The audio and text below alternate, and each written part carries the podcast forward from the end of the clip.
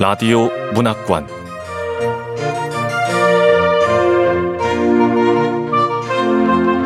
한국 단편 문학 특선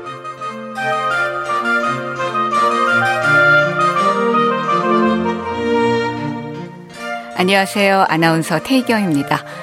KBS 라디오 문학관 한국 단편 문학 특선 오늘은 2020년도 제21회 이효석 문학상 대상 수상작인 최윤 작가의 소유의 문법 보내드리겠습니다. 최윤 작가는 1953년 서울에서 태어났고요. 1988년 중편 저기 소리 없이 한 점 꽃잎이 지고를 문학과 사회에 발표하면서 소설가로 등단했습니다. 소설집 저기 소리 없이 한 점 꽃잎이 지고 회색 눈사람, 속삭임, 속삭임, 13가지 이름의 꽃향기, 첫 만남 숲속의 빈터를 출간했고, 장편 너는 더 이상 너가 아니다, 겨울 아틀란티스, 마네킹, 오릭 맨스티 등 많습니다. 동인문학상, 이상문학상을 수상한 바 있죠. KBS 라디오 문학관 한국 단편문학 특선 최윤 작가의 소유의 문법 지금 시작하겠습니다.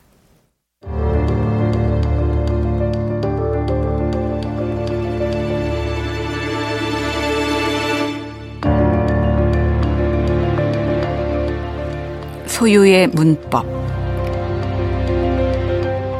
최윤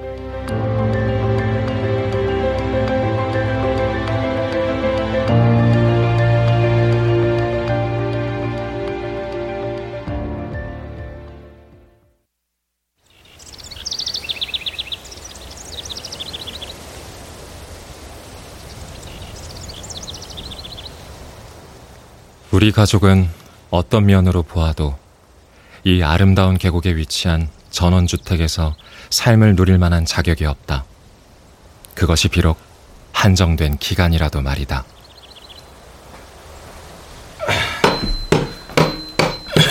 뭐래? 뭐래? 뭐래? 뭐래?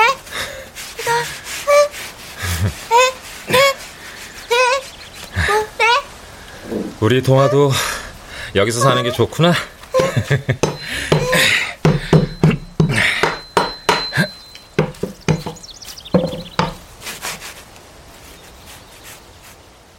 우리의 인생에는 불행한 일만 지속적으로 닥치지는 않기에 위로도 받게 되고 덕분에 삶은 그럭저럭 참을 수 있을 정도로 계속된다.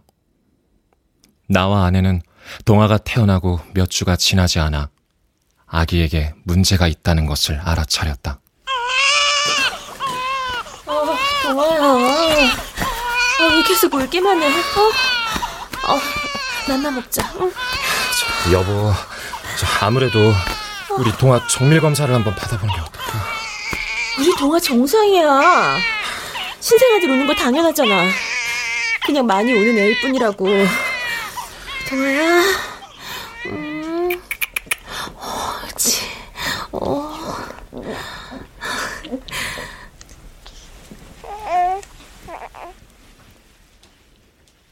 가까이 들여다보면 우리의 딸은 얼마나 예뻤던가.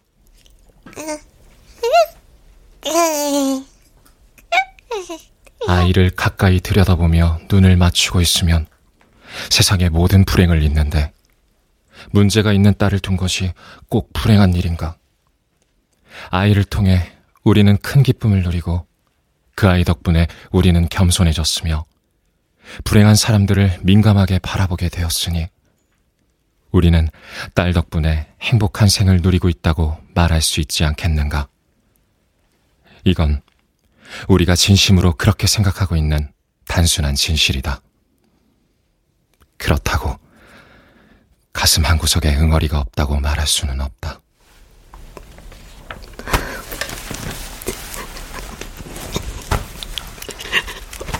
여, 여보.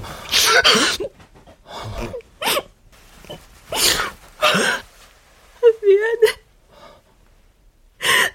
괜찮다, 괜찮다 그랬는데, 여보. 어, 나 안 괜찮아. 우리가 뭘 잘못했을까? 왜 하필 우리 동아야? 울어도 돼. 울고 싶을 땐 울어야 병이 안 되는 거야. 응?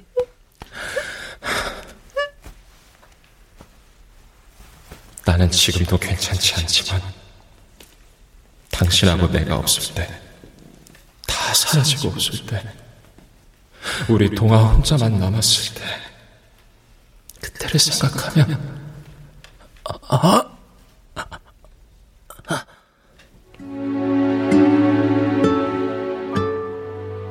특히 먼 훗날 우리가 떠나고 난 다음에 돌봐줄 사람 없이 버려질 아이의 미래를 생각할 때면 갑자기 복장뼈에 대못이 박히는 아픔이 끼어들곤 했다. 그러나 그 먼 훗날이 오기도 전에 딸애와 같은 문제를 가지고 있는 아이들이 흔히 그렇듯이 짧은 생명을 부여받아 우리보다 먼저 세상을 뜬다면 우리를 하루 종일 우울하게 하는 그런 상상까지는 절대 하지 않는 것을 원칙으로 하자고 아내와 굳은 약속을 한 바 있다.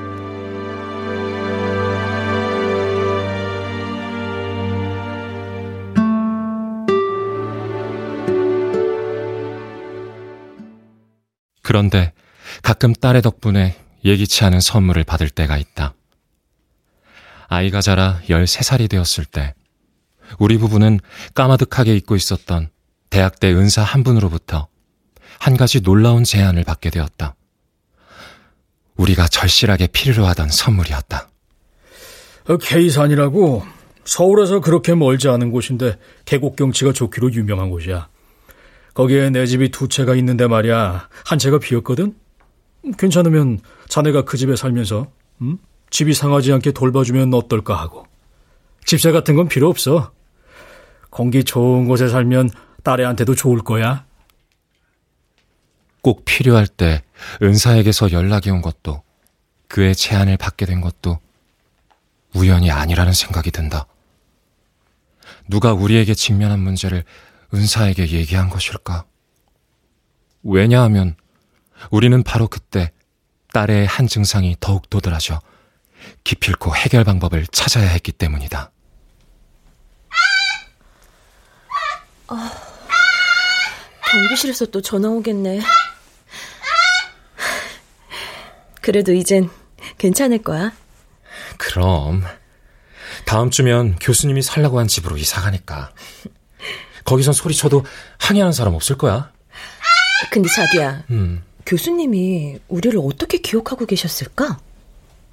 그거야 뭐 우리들이 대학 내내 붙어 다녀서 그랬겠지.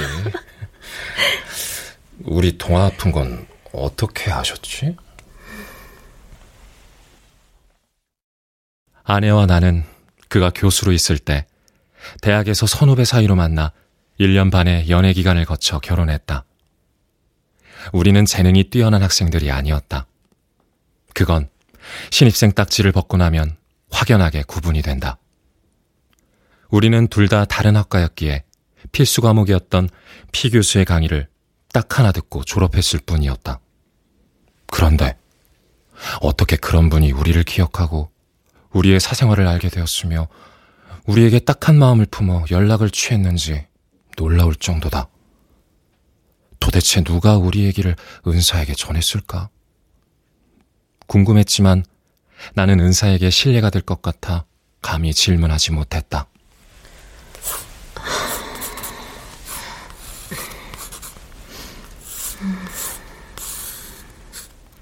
대학 졸업 후에 우리 상황은 어땠던가?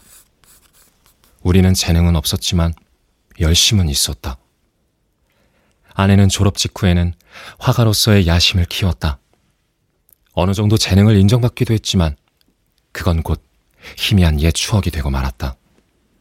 결혼 3년째에 딸이 태어나면서 모든 계획을 수정하지 않으면 안 되었다.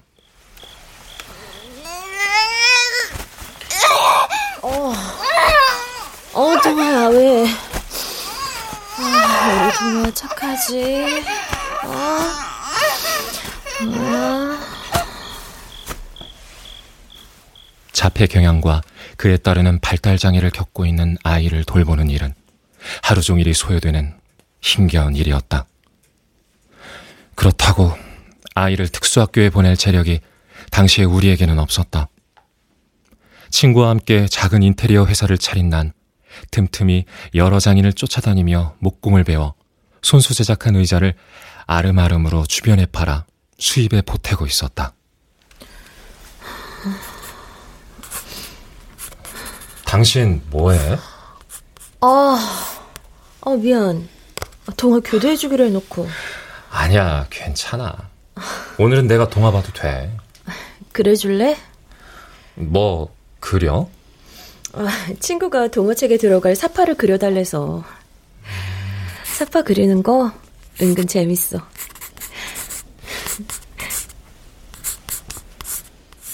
아내는 우여곡절 끝에 친구들의 부탁으로 동화책의 사파가로 참여하다가 이제는 그것이 직업이 되었다.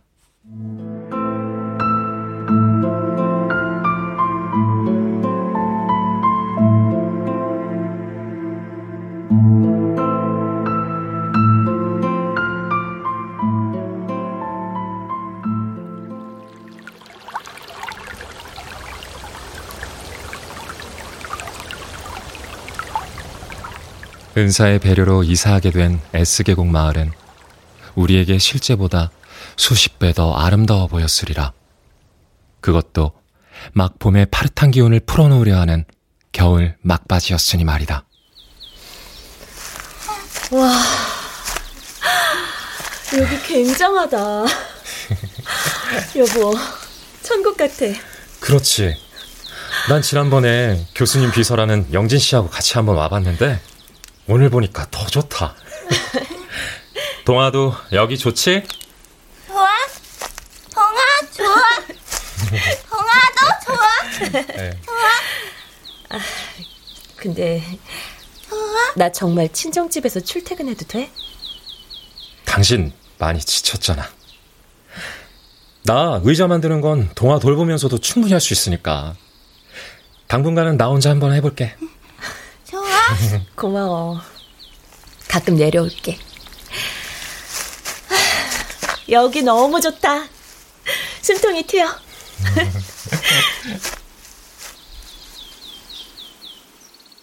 절박한 상황에서 구원투수로 등장하지 않았다 해도 S계곡에 위치한 피 교수의 자그마한 집은 단연 최상급이 없이는 묘사가 불가능했다. 실제적인 일은 은사의 작업실을 관리하는 영진 씨를 통해서 이루어졌다. 주의사항은 별거 없고요. 음, 마을 사람들한텐 교수님과의 관계를 말하지 않는 게 좋을 것 같습니다. 그냥 부동산을 통해 전세 계약했다고 하시면 좋을 것 같아요. 그래서 우리는 정말 그런 것처럼 살기로 했다.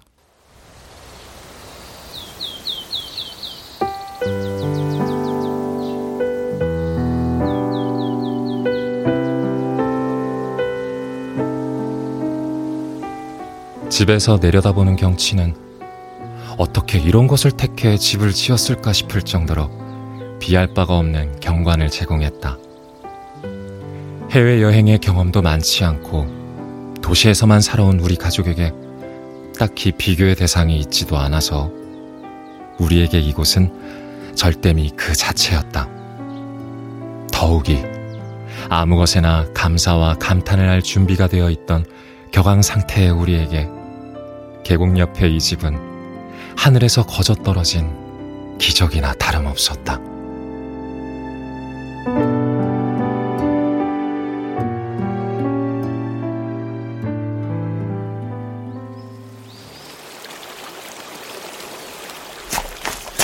동아야, 우리 산책 가자. 응? 산책 가자. 산책 가자. 산책 가자. 자, 가자. 응?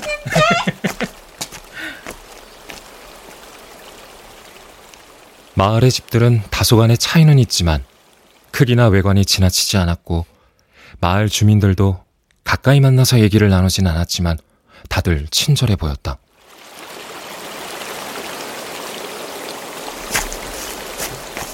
새로 이사 오셨지?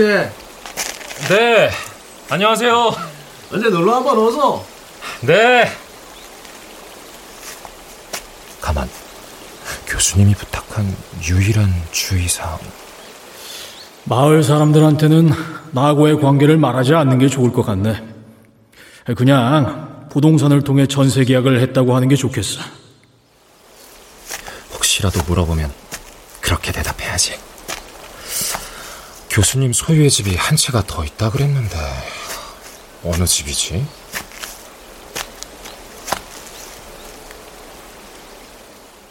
누군가가 새들어 있다는 은사의 또 다른 집은 우리 집에서도 한참 올라가면 나오는데 둘러싼 전나무들로 자연스러운 경계를 이룬 오솔길을 따라 더 올라가야 집의 면모가 드러났다. 아, 저 집인가? 뭐야, 의외인데? 2, 3층 정도의 멋진 현대식 집을 상상한 나는 의외로 조촐한 한옥집이 나타나 놀라지 않을 수 없었다. 외관은 한옥이지만 어딘지 현대적 미감이 깃든 별장이라는 말이 어울리는 단아하면서도 수줍게 숨어 있는 듯한 집이었다. 집 측면의 커다란 유리 전면에 우람한 전나무들이 반사되어 한 폭의 그림 같았다. 집 앞에 차 두 대가 주차되어 있는 것을 보고 나는 서둘러 온길을 내려갔다. 동아, 집에 가자. 집, 집, 가자. 집, 집, 가자. 저 집에는 누가 살까? 우리에게 선심을 베풀었듯이 교수님의 배려를 받은 지인이 살고 있을지도 몰라. 기회가 되면 한번 가보고 싶네.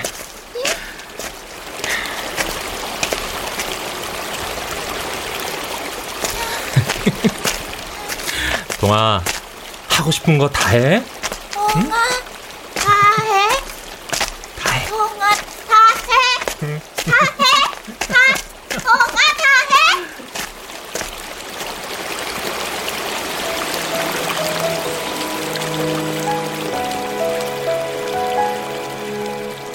이 드넓은 계곡 양편에 기껏해야 20여 채의 집이 서로 멀찍이 떨어져 지어져 있기에 이곳은 동화에게는 물론 나에게도 이상적인 장소였다.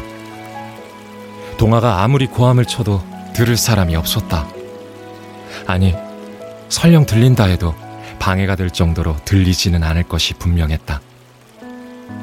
영진 씨는 이 마을의 흠이라며 계곡물 소리를 언급했지만 우리에게는 계곡의 물소리도 오로지 동화의 고함 소리를 약화하는 데 도움이 되는 고마운 장치였다.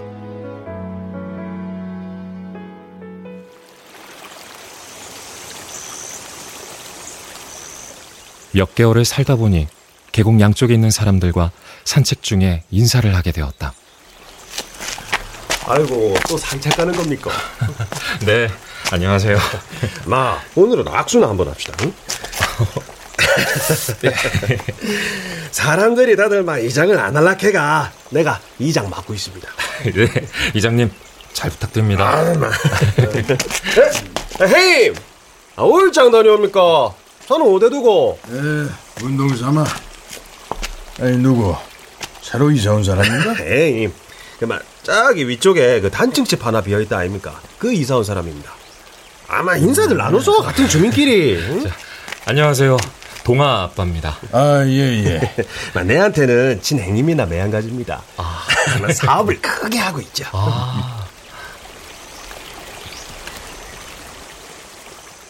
이곳에서 털을 잡고 있는 사람들과는 눈인사 단계를 지나 가끔 날씨나 인근의 오일장 같은 것에 대한 정보성 대화를 나누었다. 새 식구인 우리가 이사 온 지 두어 달 후 이장으로 있다는 이 지방 토박이 B 씨의 주선으로 그 집에서 모두 모여서 소위 상견례를 했다. 나는 동아를 데리고 간단한 저녁 식사로 이어진 모임에 참석했다.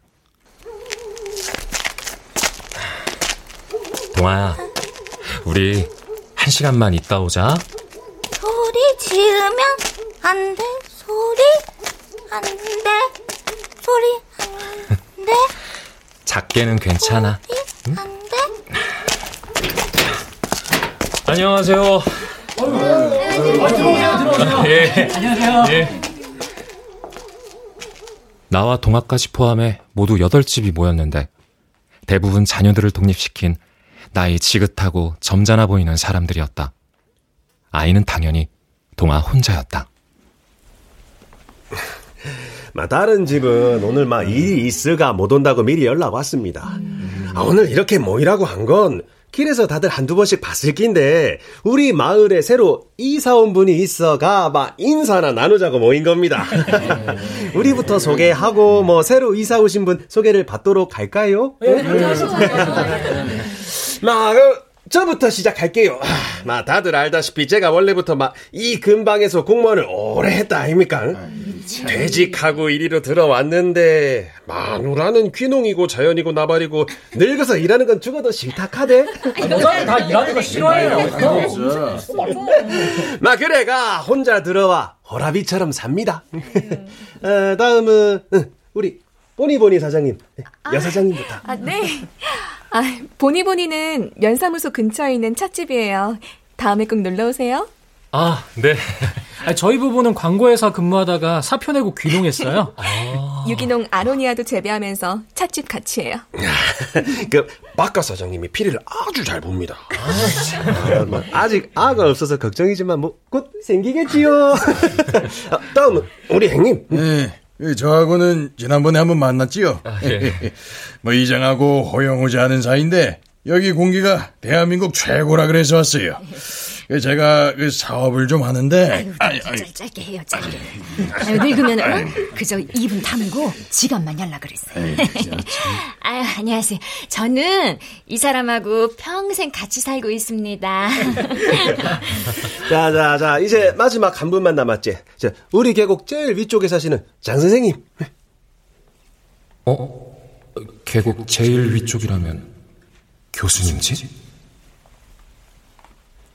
사실 모인 사람 중에서 내가 가장 관심을 가진 사람은 부인 없이 혼자 온 50대 정도의 남자로 바로 은사인 조각가 피해 집에 기거하고 있는 사람이었다. 소개라고 할 건 없고요. 장 데니얼, 데니얼 장입니다. 머리에 들어간 컬하며 어딘지 이국적인 옷차림도 눈에 띄었는데 역시나 자신을 장 데니얼, 데니얼 장이라고 소개했다. 잊어버리기 어려운 이름이었다.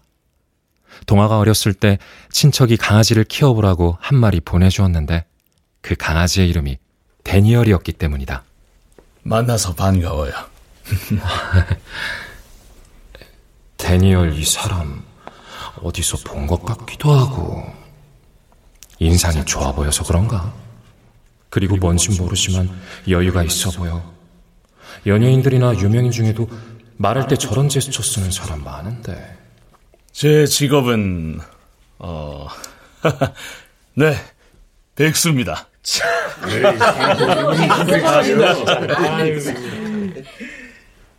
사람들이 와 웃는 것으로 보아 백수라는 말은 농담이 분명했다. 연주자나 성악가 같은 예술 쪽이 아니면 해외를 자주 다니는 국제 펀드 매니저 같은 전문적 직업을 상상했던 난 다시 한번 데니얼 씨를 주목해 보았다. 아, 저는 동아 아빠입니다. 의자 만드는 목공이에요. 전세로 전원주택 찾고 있었는데 인터넷에 매물이 올라왔더라고요. 이 지역 산세가 좋다는 얘기를 듣고 이사 오게 됐습니다. 잘 부탁드립니다. 갑자기 다들 침묵. 이건 뭐지? 그들은 이상하게도 내 말에 모두 갑자기 침묵했다. 마치 그들이 내 거짓말을 꿰뚫어 본 것 같은 느낌을 받았다. 자, 자, 자, 이, 이 뭐에 좋은 차입니다. 다과도 같이 좀 드세요. 아유, 오늘 참석 못한 집들은 무슨 일 있는 거예요? 아, 막 반일이 많다네요. 그, 또 아빠는 의자를 만든다고요. 아, 예. 어떤 의자입니까? 아, 예, 저, 제가 사진을 좀 찍어놨는데, 한번 보실래요? 자, 여기요. 아, 마, 찍이네. 어? 마, 집중, 집중. 잠깐만요. 어? 그, 우리 다음번 모임 때는 동아 아빠가 하시는 이 목공일에 대해서 한번 들어보면 어떨까요? 응? 아유, 좋죠. 그리고 그리고 다음번 모임은 이 장 선생님 댁에서 하는 건 어떻습니까? 아, 저 저기 이장님, 저는 다른 사람들 앞에서 소개하고 말고 그런 정도 실력이 있는 게 아, 아니에요. 마 동아 아버지 너무 부담 갖지 마세요. 응? 아, 그럼요. 원래 우리 마을에선 달마다 회비 걷어서 겨울 눈사태나 여름철 장마도 대비하고. 그 계곡길 미화 사업도 공동으로 하고 그래요. 네, 그럴 때 구청장님이나 공무원들 모시고 얘기도 듣고 하거든요. 그래봤자 뭐 1년에 서너 번 정도지만. 아유, 난 우리 동네 의사 불러서 건강 상식 듣는 게 제일 좋더라. 들었지요 동아 아빠. 응? 마 동네 사람들 돌아가면서 하는 거니까 부담 안 가져도 돼. 맞아요. 저도 베이커리 강의한 적 있어요. 나 가자. 야, 나, 나 가자. 나 가자. 아 그래, 가자 동아, 가자. 가. 저 그럼 부족하지만 한번 준비해 보겠습니다. 저 먼저 실례할게요. 예. 자. 동아의 인내심은 한계에 달해 벌써 얼마 전부터 내 옷자락을 잡아당기고 있었고 동화관에는 특유의 소리로 곧 고함이 터질 것을 우려해 나는 경황 없이 수락하고는 저녁 식사를 마다하고 급히 자리를 떴다.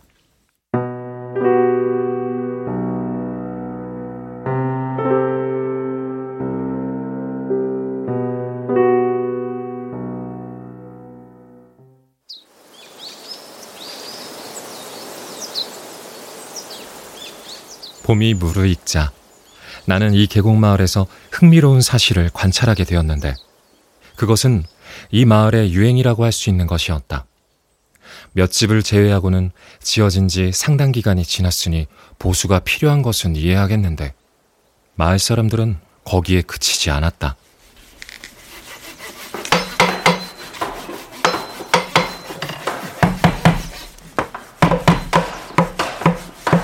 대부분은 경사지에 평지를 만들어 집을 지었는데 옆으로 건물을 들이고 본체를 늘리고 테라스를 집 주위에 두르고 무엇보다도 계곡의 경치가 잘 보이고 빛이 더 잘 들어오도록 재래식 집에 작은 창문이 있던 벽을 헐고 거기에 통유리를 끼워 집 모양이 모두들 조금은 이상했다. 동아야, 집 모양이 이상하지 않아? 이상해? 이상해? 이상해?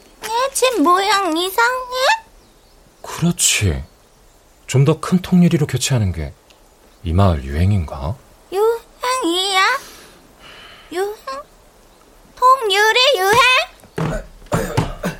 아, 안녕하세요. 저 대목수 씨죠. 요즘 매일 우리 마을에서 사시네요. 아, 예. 몇 년 전부터 봄, 가을에는 아예 이 마을에 와서 삽니다. 집을 고치려는 사람들이 많나 봐요.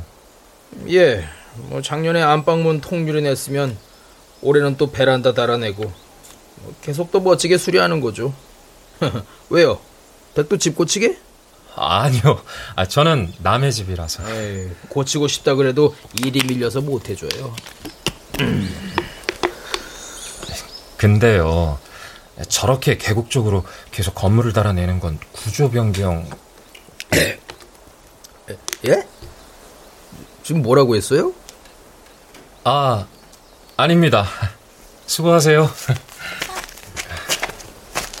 구조 변경. 구조 변경. 구조 변경. 구조 변경을 해서라도 자연을 집 안으로 끌어들이고 싶은 건가?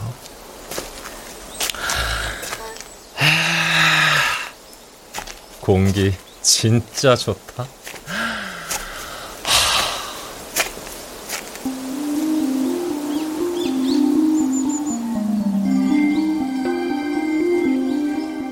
마을 사람들은 계곡 아래로 펼쳐진 숲과 그 위의 하늘이 시시각각 새롭게 제안하는 빛과 색채의 선으로 구성된 눈앞의 아름다움을 그들의 집안으로 실내로 들여 소유하고 싶어 한다.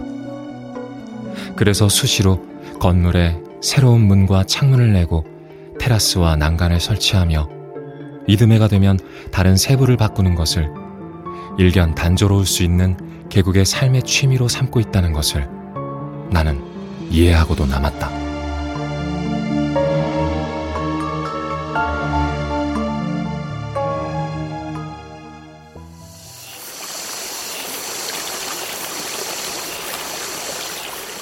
S계곡의 여름은 이루 말로 표현할 수 없을 정도로 풍요한 모습을 보여주어 나는 마을 사람들을 좀 더 잘 이해하게 되었다.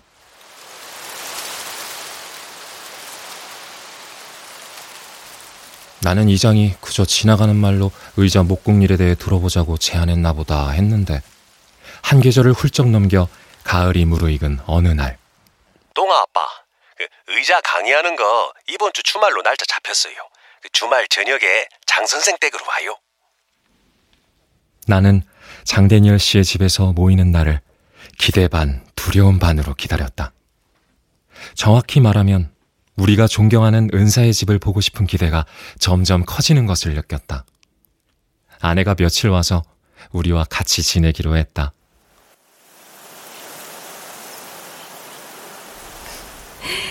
동아 걱정 말고 강의 잘하고 와. 첫 번째 강의 축하해. 축하, 축하, 축하, 축하. 고마워. 동아, 아빠 화이팅! 화이팅, 화이팅 화이팅! 화이팅, 화이팅.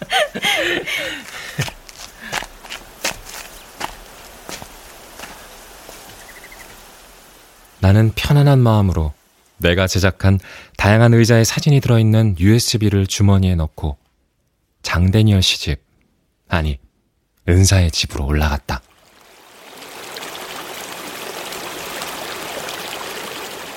건물 가까이에 서자 광활한 계곡 아래의 풍경이 단번에 시선을 끌어당겼다. 집 자체는 밖에서 보는 것과 다르지 않은 언뜻 보기에 거의 평범하다고 할 수 있는 단순한 구조를 가지고 있었다. 인테리어 전문가의 감시관으로 보면 그다지 높은 점수를 주기 어려웠다. 그러나 이 집에서 눈에 띄는 것은 실내가 아니었다.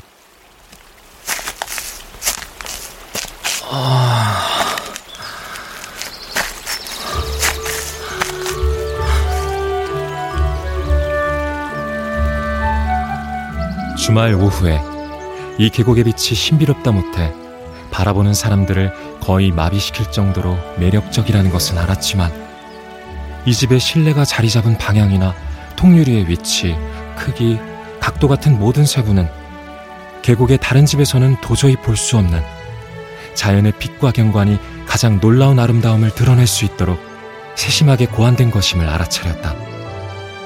이 지역을 잘 알고 이 계곡의 자연을 오래 관찰한 사람이 지은 집.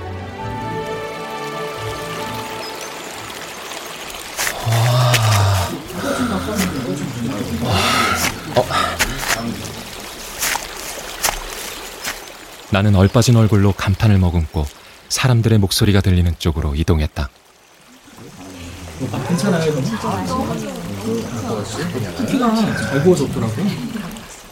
타샤 투더의 정원을 훌쩍 뛰어넘는 자연스러움과 고상함이 어우러진 뒷곁을 배경으로 놓인 큰 테이블 주변으로 사람들이 앉아 있었는데 내가 들어서자 모두 하던 말을 멈추고 나를 맞았다.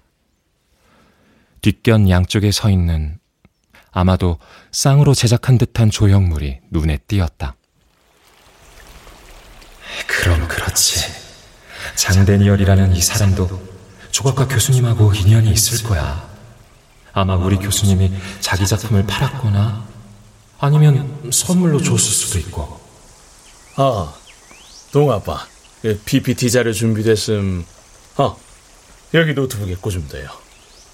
데니얼 씨는 나를 테이블 끝에 준비된 노트북 앞으로 안내했다. 그 발표 시간은 경황 없이 지나갔다. 나중에 생각해보니 정말 단 한 사람의 관심도 끌지 못한 그날의 모임에 어울리지 않는 한심한 발표였다. 그러면 나는 왜 그 자리에 불려갔던 걸까? 결론부터 말하자면 S계곡의 주민들은 장 데니얼이 계획하는 한 소유권 소송을 진행하기 위해 나의 서명이 필요했던 거였다. 그날 나는 오랫동안 못 본 우리의 은사에 대한 놀라운 이야기를 듣게 되었다.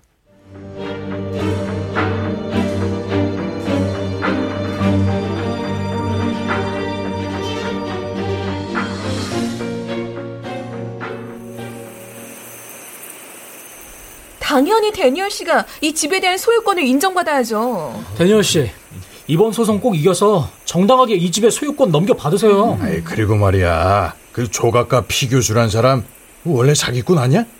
나 아는 사람이 문화부 기자인데 원래 소문도 좀 안 좋았대. 구린데도 많고. 아니 얼마나 우리 마을을 우습게 봤으면 몇 년 동안 한 번도 들르지를 않아요. 들러도 인사 한 번 한 적 없잖아요. 그 사람 참 웃겨. 응? 아니 서울에도 집이 있고 뉴욕에도 집이 있다면서 왜 이런 계곡에도 집이 필요한 거야? 그 사람은 절대 여기서 살려고 집을 산 게 아닙니다. 네, 맞아, 맞아. 아, 우리 장 선생은 또 뭐가 아쉬워서 이리 왔겠어? 그 조각가 교수라는 작자. 아니 뭐 지금은 교수도 아니지만 그 작자가 우리 장 선생한테 자기 입으로 분명히 나는 이 집 필요 없다 이렇게 비워두느니 이 집 좋아하는 사람 있으면 고맙겠다 막 그러면서 장 선생 이리로 불러들인 거 아닙니까? 응? 안 그랬으면 우리 장 선생이 잘 나가는 사업 놔두고 가족 다 놔두고 왜 이리로 왔겠어요? 안 그래요? 아, 또 있지, 또 있지. 에? 우리 장 선생이 지난 3년간 이 집 수리에 들인 공이 얼만데, 에? 그러니까 집이 이렇게 유지가 되는 거잖아. 아니, 안 그래요, 동아 아빠? 네?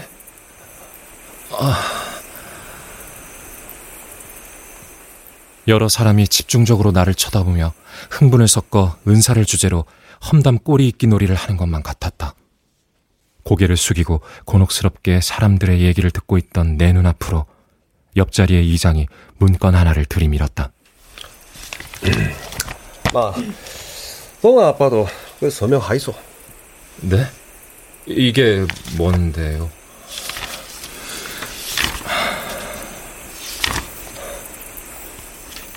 나는 천천히 한장 한장 넘겼다. 향기 나지 않는 음모에 한 발을 들여놓은 것이 틀림없었다. 거기에는 내게 보냈던 것과 유사한 은사 피 교수가 데니얼 씨에게 보낸 메일의 인쇄본이 들어있었다. 메일에서 은사는 그를 장군이라고 부르고 있었다. 내게 했듯이. 다음 장에는 장모 씨의 이름으로 지불한 아마도 그 집의 순이나 공사 비용이 적힌 내역서의 사본이 여러 장 첨부되어 있었다. 그리고 마지막 장을 펼쳐들고 나는 다시금 데니얼 씨를 넋이 빠져 바라보았다. 아, 저도 이 일이 이렇게까지 될 줄은. 아, 그는 슬프고도 난망하다는 표정을 짓고 고개를 숙이고 앉아 있었다. 은사에 대한 험담은 내가 문건을 읽는 사이 잠시 멈추었다. 단원서 S면 G리의 주민들은 K산 12번지 소재의 집의 현 소유주 피모 씨가 현재 3년째 거주하고 있는 장모 씨에게 아래에 명시된 가격으로 집을 양도하기로 구두로 약속한 것을 모두 들었고 알고 있으므로 이에 다음과 같이 주민들의 서명을 통해 하루속히 적법한 매매 절차를 거쳐 소유권이 이전될 수 있도록 선처를 구하는 바입니다. 당황한 내가 몇 번을 읽고 나서야 겨우 이해한 탄원서는 대충 이런 내용이었고 그 맨 끝에 내 이름이 적힌 난이 한 줄 비어 있었다. 동아 아빠도 우리 마을 주민이니까 막 힘을 보태 주실 거죠. 응? 거기 서명하면 됩니다. 아이, 저 우리가 몰라서 그렇지. 그 장 선생이 이 집으로 불려오기 전에, 아, 글쎄, 그 교수가 애인과 미래 장수로 썼다는 소문도 있다고. 아니 그런 사람이 우리 마을에 같이 살겠다 그래도 그 문제 아닌가요? 그럼요. 문제지, 문제. 이 집은 꼭 우리 장 선생님 소유가 돼야 해요. 원래 약속한 대로. 그 소유권하고 관련해서 제가 좀 알아봤는데요. 원래 이 지역에서는 임대했던 땅이나 집을 마음대로 팔 수가 없대요. 그건 대대로 내려오는 배려죠. 아 그렇지 않고서야 남의 땅 붙이던 사람들이 어떻게 살겠어요? 그게 조선 시대 때부터 우리네 지혜였습니다. 다음 주에 천호웅 어르신께서 그 점에 대해서 아마 자세하게 써주실 거예요. 그 어른 성함이 소장에 들어가는 건 장 선생님한테도 힘이 될 겁니다. 야, 막 잘 됐다. 응? 응? 장 선생, 꼭 이겨서 이집 소유하세요. 응? 아, 예. 근데 동아 아빠, 아, 뭐예요? 사인 안 하고? 나는 뒤통수가 깨져나가는 듯한 갑작스러운 두통으로 잠시 눈을 감고 이 상황을 모면할 묘수를 찾아 머릿속을 뒤졌다. 나도 인테리어 사무실을 경영하면서 또 새롭게 뛰어든 목공 세계의 사람들과 경쟁하면서 억울한 누명도 써봤고 모함도 당해봤지만 은사에 대한 이 주민들의 정열적이고도 체계적인 혐오의 근원은 알다가도 모를 일이었다. 은사님은 분명 장대니얼 씨에 대해 잘 알고 있어. 이 서류에도 보면 장군이라고 부르잖아. 아마 나처럼 장다니엘 씨가 어려웠을 때 이 집에서 살라는 제안을 했을 거야. 그리고 은사님은 데니얼 씨가 꾸미고 있는 이 일을 아마 나보다 더 잘 알고 있었던 거지. 그럼에도 불구하고 은사님은 나한테 그의 두 번째 집을 제안했어. 정말 내가 꼭 필요할 때. 동아 아빠, 아, 뭔 생각이 그렇게 많습니까? 이건 아주 단순한 겁니다. 장 선생이 이 집을 이렇게 좋아하는데 아, 주민들끼리 막 이 정도도 못 해줍니까? 아, 우리가 한 계곡에 모여 살게 된 것도 막 귀한 인연 아닙니까? 응? 아, 저는 생각을 좀 더 해보겠습니다. 저 먼저 일어나서 죄송합니다. 아, 아, 아, 아,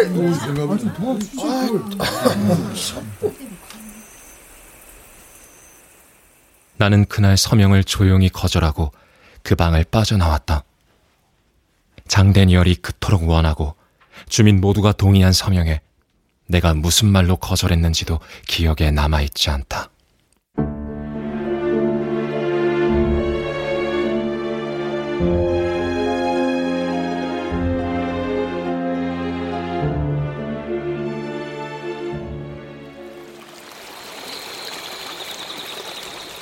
이후 계곡에서의 나의 삶에 큰 변화는 없었다. 다만 사람들과 덜 마주쳤고 또 마 원래 동아 아빠가 사는 집 인터넷 우리 집 인터넷에서 막 불법으로 연결을 해줬는데 그게 적발이 돼가 끊어야겠어요. 나는 한마디로 따돌림을 받았다.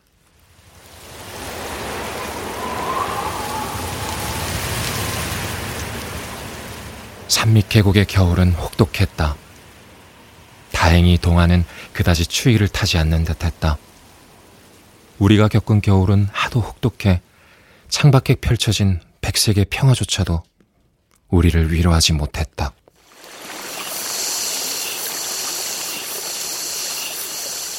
이곳에서는 뭐니 뭐니 해도 동화가 가장 행복해하는 여름의 짙은 녹음과 가을의 찬란함에 대해 얘기하는 것이 마땅하다.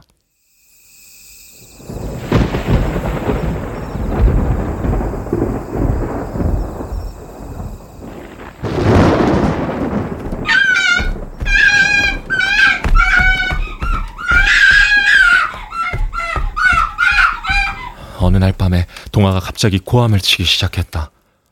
오랜만이었다. 우리가 이곳에서 맞은 두 번째 여름이었다. 동화의 고함은 평소 같지 않게 절박했을 뿐 아니라 펄쩍펄쩍 뛰며 읽기책과 개인기 정도가 들어있는 가방을 스스로 챙겨들고 집을 나서 어디론가 떠날 기세였다.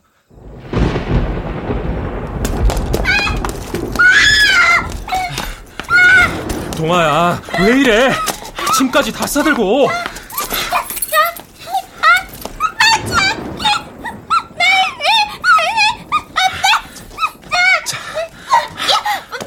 아빠 차 키는 언제 들고 온 거야? 왜? 차 타고 나가자고?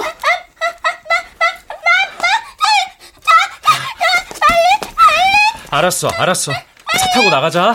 그래, 알았어.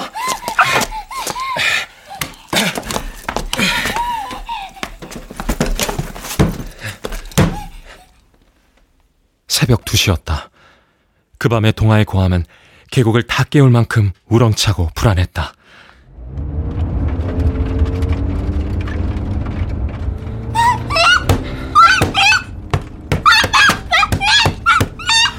동화야. 아빠 지금 빨리 가고 있잖아. 어?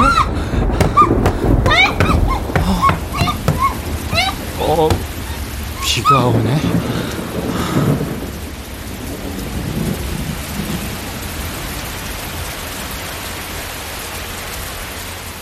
나는 아이가 안정될 때까지 면사무소가 있는 평지 마을을 몇 바퀴 돌고 올 예정이었다.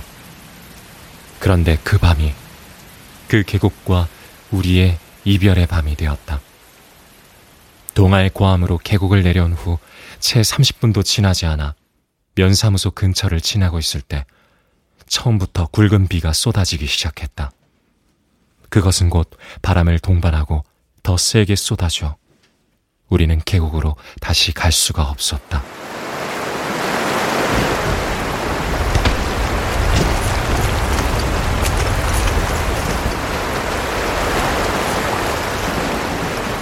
이미 계곡의 물은 순식간에 불어나 길로 넘쳐 흐르고 있었다. 무서운 비는 산속 계곡에서는 게릴라성 폭우로 돌려냈다. 그날 밤에 계곡을 덮친 게릴라성 폭우는 이틀 동안 계곡에 있는 모든 것을 무차별적으로 난타했다.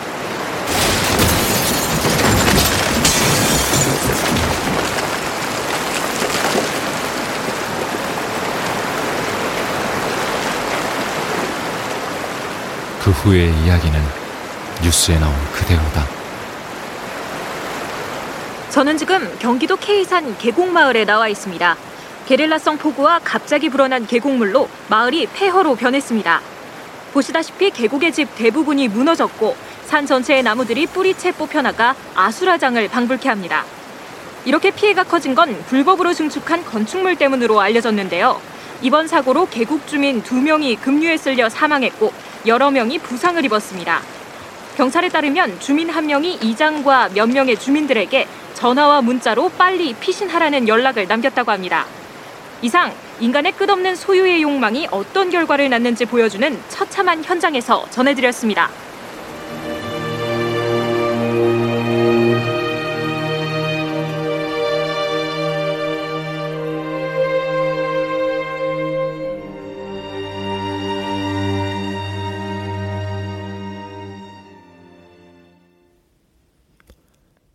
여러 해가 지나 나는 의자만을 고집하는 목공장인으로서 작은 명성을 얻게 되었다. 한 번은 한 인테리어 잡지의 에세이난에 원고를 써달라는 청탁을 받았다. 소유의 문법. 고독과 미에 대한 무지와 욕망과 질투가 뒤섞여 빚어낸 소유의 불행한 문법. 지금은 사라진 마을이 있다. 산 밑에 있는 그 마을은 주거가 통제된 마을이었다.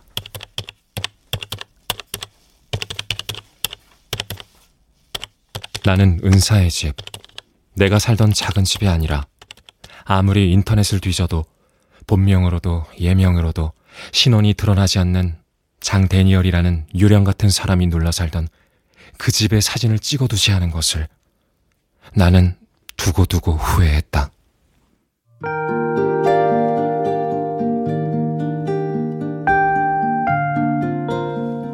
동화로 말할 것 같으면 아빠? 안 돼? 안 돼? 안 돼? 동아 다해? 다해? 다해? 사춘기가 한참 지났는데도 고함 증세가 아주 사라지지는 않았다. 그녀 편에서는 절실하고 보는 우리는 애달프며 그 느낌은 늙을 줄을 모른다.